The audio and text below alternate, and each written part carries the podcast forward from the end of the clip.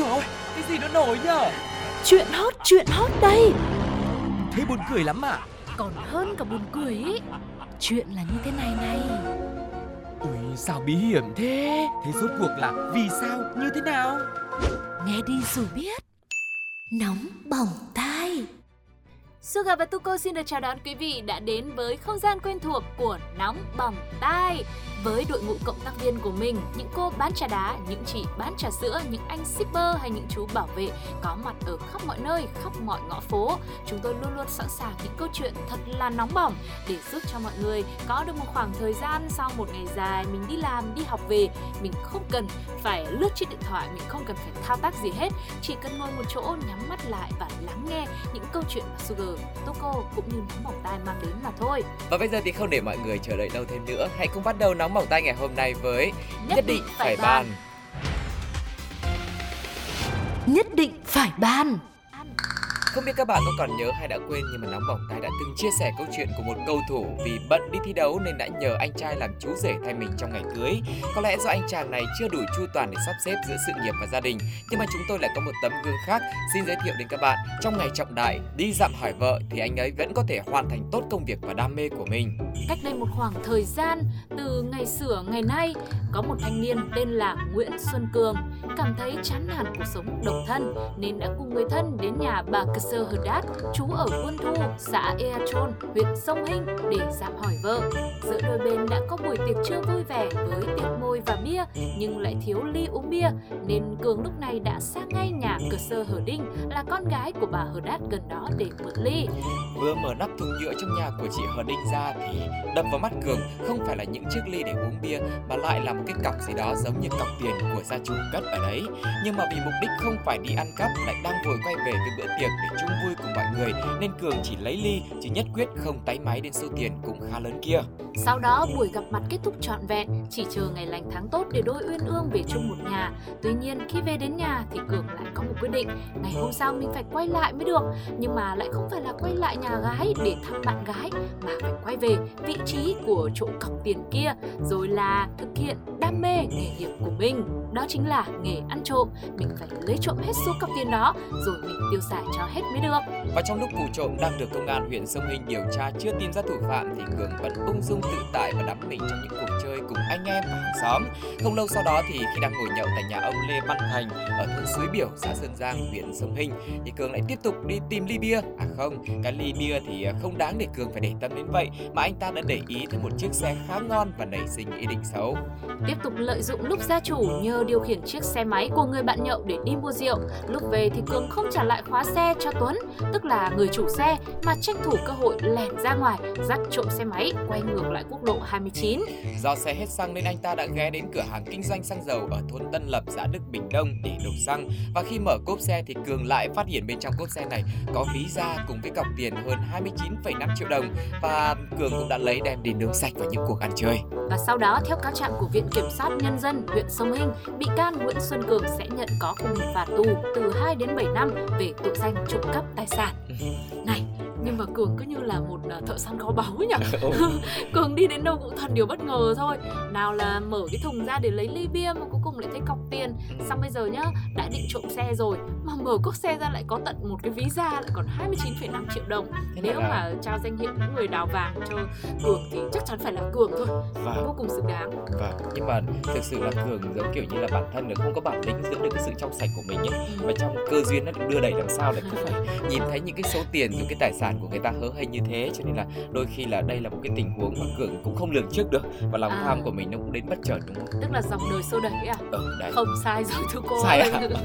Thực ra cái đó nó là bản tính của Cường sẵn rồi, tức là Cường cũng đã có từng thực hiện những cái hành vi xấu như thế nhiều lần trước đó, cho nên bây giờ có cơ hội thì mới làm được một cách dễ dàng thôi.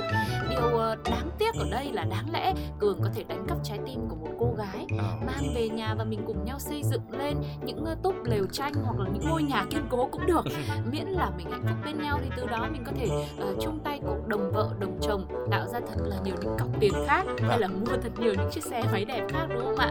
Nhưng mà lại lựa chọn làm như vậy thay thế những gì có trái tim nào để mà Cường đánh cắp nữa. Ừ, thế thì không biết là sau khi mà Cường phải chịu hết những cái trách nhiệm của mình về cái hành vi trộm cắp thì cô bạn gái kia có còn chờ đợi ở nhà sau từ hai đến bảy năm để có thể là hai người cùng xây dựng một túp lều tranh hay là một cái ngôi nhà kiên cố như Sugar đã nói hay không, thì chắc có lẽ là chúng ta cũng phải chờ đợi thời gian để có thể thử thách tình cảm cũng như là cái sự phản ứng của Cường.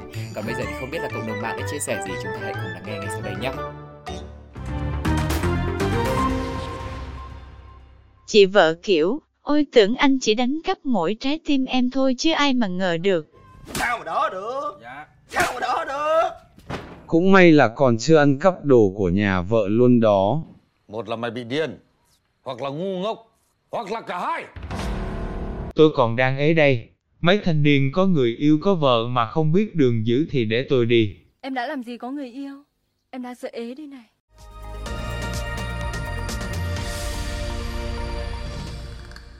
Người ta vẫn hay nói về người nổi tiếng với những từ ngữ như là ôi hâm mộ thế, ừ. thích thế, tuyệt vời thế, tài năng thế, đẳng cấp thế, sướng thế, vân vân và mây mây. Thế nhưng áp lực khi làm một người nổi tiếng thì đâu phải ai cũng rõ. Nào là sự riêng tư sẽ không có nhiều này, mỗi lần đi ra đường cũng phải chỉn chu chăm chút để bảo vệ hình tượng của bản thân. Vì vậy nói thì nói là thích đấy, nhưng để làm được người nổi tiếng mà ai cũng biết mặt biết tên mình ấy thì nhiều người chưa chắc đã dám làm đâu. Ví dụ như là nam thanh niên có tên là Cấn Văn Dương, sinh năm một nghìn chín trăm tám mươi ở xã Phú Kim, huyện Thạch Thất, Hà Nội. Điều khiến Dương trở nên hot xịt xịt ở trên mạng xã hội là từ một clip được lan truyền rất là rộng rãi. Không phải một cái video nhảy cực chất, cũng chẳng phải thể hiện giọng ca oanh vàng, càng không phải là khả năng diễn xuất cực đỉnh của mình, mà trong clip này đã ghi lại kỹ năng chạy xe máy đỉnh cao của Dương. Vâng, nếu như chị chạy xe bình thường thì nói làm gì, điểm nhấn ở đây là Dương lại chạy xe của người ta, oh. lại từ ngay chính cửa nhà người ta luôn. ừ. Và người ta ở đây cụ thể là anh D ở xã Hữu Bằng, huyện Thạch Thất. Anh này thì đã để chiếc xe máy của mình màu xanh đen, biển kiểm soát hai chín B năm gạch ngang ba tư X X X X trước cửa nhà và vẫn cắm chìa khóa ở ổ điện, có lẽ là định vào nhà một chút rồi đi liền. Và khi đó thì Dương đi chơi về, đi qua khu vực trước nhà của anh D và phát hiện chiếc xe không có người trông giữ và vẫn cắm chìa khóa, nên là Dương cũng đã nổi lòng tham, lập tức là nhảy lên xe và phóng đi luôn. Về đến nhà thì Dương cẩn thận tháo biển kiểm soát rồi tìm cách mang xe đi bán. Đến trưa ngày hôm sau, trên mạng xã hội xuất hiện các thông tin hình ảnh về vụ trộm cắp xe máy ở xã Hữu Bằng. Lúc này thấy hình ảnh của mình bị lộ qua camera an ninh của nhà dân xung quanh, không chịu được áp lực khi mà ai cũng biết mặt, mà Dương thì chẳng thích làm người nổi tiếng đâu, chẳng riêng tư gì cả. Thế là Dương lo sợ nên phải tìm cách để trả chiếc xe máy. Dương mang chiếc xe đến gửi tại cây xăng và đưa chìa khóa cho nhân viên, hẹn là có người đến lấy rồi bỏ đi. Tuy nhiên thì không thấy chủ sở hữu đến lấy, nên sau đó chiếc xe được giao nộp cho cơ quan công an. Để nhận tin báo vụ việc thì công an huyện Thạch Thất đã vào cuộc điều tra, xác định đối tượng trộm cắp là Cấn Văn Dương, nhưng mà đối tượng đã bỏ trốn khỏi nơi cư trú. Căn cứ các tài liệu chứng cứ thu thập được, công an huyện Thạch Thất đã khởi tố vụ án trộm cắp tài sản. Sau đó đối tượng Dương đã đến cơ quan công an đầu thú và khai nhận hành vi phạm tội của mình. Nhưng mà này Dương ơi, Dương gửi ở cây xăng, không nói cây xăng nào sao người ta biết ta đấy. Mà có nói với ông chủ không nhỉ? Thì đương nhiên là không nói với ông chủ. Thế cứ rồi. Gửi thế thôi à? Ừ, chả lẽ lại đến là bảo là anh ơi cái xe này là em vừa mới ăn trộm ngày hôm qua, ừ. anh cho em gửi đây một tí, bây giờ em bị bóc phốt trên mạng sợ quá hả? Ai người ta dám nhận. Vâng. Thế cứ gửi thế thì bảo làm sao mà chủ xe người ta không đến lấy, người ta không biết đúng không? Ừ. Nếu mà người ta đến mà người ta biết người ta lấy xe về rồi ấy, thì có khi là cũng vẫn bị bắt thôi. Vâng. Thế thì trong cái trường hợp này để ghi nhận thêm cái sự thật thà của cái anh hay cái chị nhân viên bán xăng. Vâng. Vâng, được à, gửi xe đấy nhận. Nhưng mà không thấy ai đến lấy thì như một số người thì có thể là sẽ nổi lòng tham, như câu chuyện đầu của anh kia là cứ mở thùng ra là thấy tiền thấy xe là cứ lấy thôi. Và người này rất thật thà và báo công an để có thể tìm được chủ sở hữu thực sự của nó. Ừ, nhưng mà suy cho cùng thì sức mạnh của internet, của mạng xã hội hiện nay thì nó ảnh hưởng tới cuộc sống của mình rất là lớn. ừ. Và nếu như chúng ta biết cách sử dụng nó làm sao cho nó hợp lý thì cuộc sống của mình sẽ được thuận tiện hơn, tiện ích hơn. À, ví dụ như trong câu chuyện thì chủ xe cũng đã nhờ cách này, nhờ sức mạnh của cộng đồng mạng mà tìm lại được xe của mình, dù cũng hơi cồng kềnh một chút, cũng phải qua một bên nữa là lực lượng chức năng đúng không ạ? Vâng. Nhưng mà những ai mà làm việc xấu ấy, rồi có tật giật mình ấy, thì kể cả là không có mạng xã hội, không có camera chạy bằng điện thì kiểu gì cũng sẽ có những camera chạy bằng cơm, ví dụ như là nhân viên bán xăng đấy. Vâng. Tìm ra được thôi. Dạ. Và còn bây giờ thì chúng ta sẽ dành thời gian để xem là cộng đồng mạng khi mà nghe câu chuyện này thì họ đã bày tỏ những cái ý kiến cũng như là cảm xúc như thế nào mọi người nhá. Đam mê bóng tối nhưng lại bị đưa ra ánh sáng thì sợ là phải rồi. Dậy đi ông cháu ơi, sao ở đây? Mạng xã hội là con dao hai lưỡi đúng là không sai, nhưng lưỡi dao lần này bén, tôi rất thích. Yeah, có khi nào chủ xe còn chưa biết xe mình bị mất không nhỉ? Cái...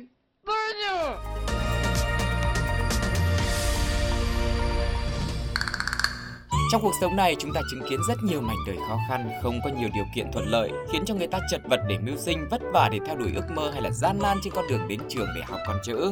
Đó cũng chính là hoàn cảnh đáng thương của cậu bé đang học tiểu học ở Tế Ninh, tỉnh Sơn Đông.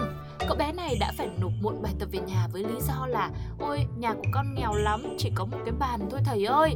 Sau khi nghe cậu bé nói như vậy thì thầy giáo vô cùng cảm động, nhưng cũng chẳng nói gì cả, chỉ đành lặng im đến thế. Tưởng rằng câu chuyện sẽ trôi qua và quá vãng, người thầy này cũng chẳng quan tâm đến cậu học trò bé nhỏ nghèo khó giữa cuộc đời này. Thế nhưng thật bất ngờ, thầy đã xuất hiện trước cửa nhà của cậu học trò trong bộ dạng rất là bình dị, với áo sơ mi và đeo kính, nhưng mà tư thế nó hơi cồng kềnh vì đích thân thầy đã khiêng một chiếc bàn tới tận nhà học sinh của mình để tặng cho cậu ấy, vì biết rằng nhà cậu rất khó khăn và không có bàn để học. Và theo tính toán vội vàng của chúng tôi khi quan sát hình ảnh người thầy này khiêng chiếc bàn rồi so sánh độ tương quan giữa người và vật thể, thì có lẽ cái bàn gỗ này dài khoảng một mét sáu nhân không phẩy sáu mét. Ừ. Sau khi vào nhà của học trò, thầy giáo đặt chiếc bàn vào phòng khách trong sự ngạc nhiên, ngỡ ngàng đến bật ngửa của cả những người thân của cậu học trò nữa, bởi vì rõ ràng là nhà của cậu học trò này cũng đầy bàn cơ mà. Và những gì trước mắt mà thầy giáo đang trông thấy thì tự nhiên cũng khiến cho trái tim của thầy quặn thắt và đau đớn. Và sự đau đớn đấy chính là vì vì hoàn cảnh của gia đình cậu học trò này không phải là khổ, mà ngược lại đây là một gia đình có điều kiện cũng khá là tốt. Còn câu chuyện mà cậu học trò thân yêu kia trình bày ở trên lớp chỉ là để thầy thông cảm cho cái việc làm bài tập trễ của mình mà thôi. Và khi liên hệ với gia đình để hỏi thêm cho rõ thì người bố của cậu bé này từ chối trả lời, nhưng mà ông thì lại rất là nhiệt tình nói về đứa cháu của mình là thằng bé rất là nghịch ngợm, học trực tuyến ở nhà nên lúc nào cũng làm bài tập chậm chạp. Khi giáo viên hỏi lý do thì thằng bé chỉ nói ở nhà chỉ có một cái bàn nên phải chờ mấy đứa em học xong mới tới lượt, và nhà thầy giáo thì cách nhà tôi bảy tám cây số, thầy lại còn không dám lái xe nhanh vì sợ là chảy xước bàn, phải mất khoảng hai mươi phút mới chuyển cái bàn lên tới tận nhà nữa. Và người ông cũng tiết lộ rằng cháu mình thì không có em ruột, chỉ có một người anh trai thôi, điều kiện gia đình cũng không hề tệ. Và ngay khi thầy giáo bước vào nhà, tôi nghĩ đó là đồ đạc được tặng, thầy giáo cũng bối rối khi nhìn thấy mọi thứ trong nhà, còn cháu tôi thì sợ hãi không dám bước ra ngoài. Sau khi biết mọi chuyện xảy ra, các thành viên trong gia đình rất xúc động trước tấm lòng của người thầy giáo. Người bố thì lúc này cũng cảm thấy xấu hổ, tức giận và còn xử lý cho cậu bé kia mấy roi. Và gia đình cũng sẽ tới gặp thầy giáo để cảm ơn vì chuyện này. Đó là những chia sẻ của người ông, của nhân vật chính ngày hôm nay. Còn là báo con à? Một câu chuyện mà chúng ta không biết nên bắt đầu từ đâu, bởi vì nó có quá nhiều ý nghĩa, có quá nhiều điều được rút ra. Ví dụ như là cậu bé này có một cái tài năng diễn xuất đấy. Chắc hẳn khi cậu nói với thầy là nhà em không có bàn, nếu mà mình chỉ nói với tông giọng rất là bình thường như thế thì người ta cũng chỉ nghĩ là ừ không có bàn thì có ghế. Nhưng mà cậu này chắc là phải ánh mắt phải long lanh, đúng không ạ? Xong tông giọng cũng phải run run một tí thì thầy mới cảm thấy là ôi không được rồi, sao mà mình uh, chồng người mà mình lại để cho học sinh của mình không có bàn mà học, thế thì chết. Thế rồi là uh, một người thầy giáo đã rất là quan tâm với học sinh mà không thể thể hiện ra một điều gì đó trước đó. Cho nên là uh, bây giờ thì Suga và Tuko chỉ đang tò mò là cảm xúc của thầy ấy.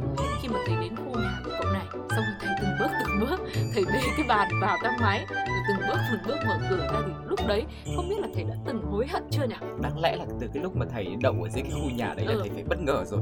Vì theo quan sát của chúng ta thấy trong clip, nhà cậu bé này có vẻ như ở chung cư, và khi mà bước vào thì thấy mọi thứ nó cũng rất là đẹp đẽ, sang trọng, ừ. cho nên có lẽ là thầy cũng đã phát hiện ra mình đã bước nhầm vào một ngôi nhà nào đấy ngay từ thời gian ban đầu rồi, chứ không phải đến khi mà mở cửa nhà ra mới thấy. Nhưng mà đó lại thêm một bài học nữa về niềm tin, đúng không ạ?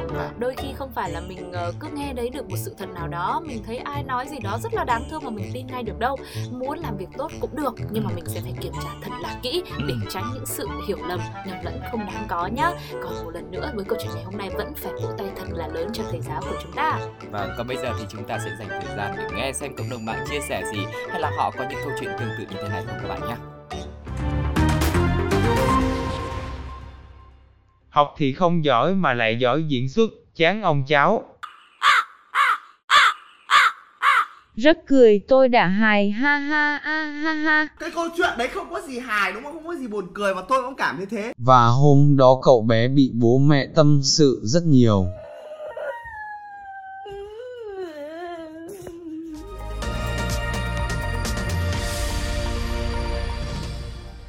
Quý vị và các bạn thân mến, vừa rồi thì chúng ta đã cùng nhau đi qua lần lượt một, hai, ba câu chuyện của Nóng Bỏng Tai ngày hôm nay. Và không biết rằng mọi người cảm thấy như thế nào, hãy chia sẻ cảm xúc cùng với Tuko và Sugar nhé.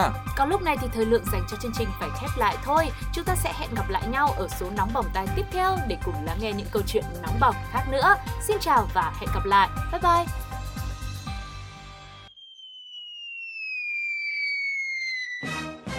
dồi ôi, cái gì nó nổi nhở?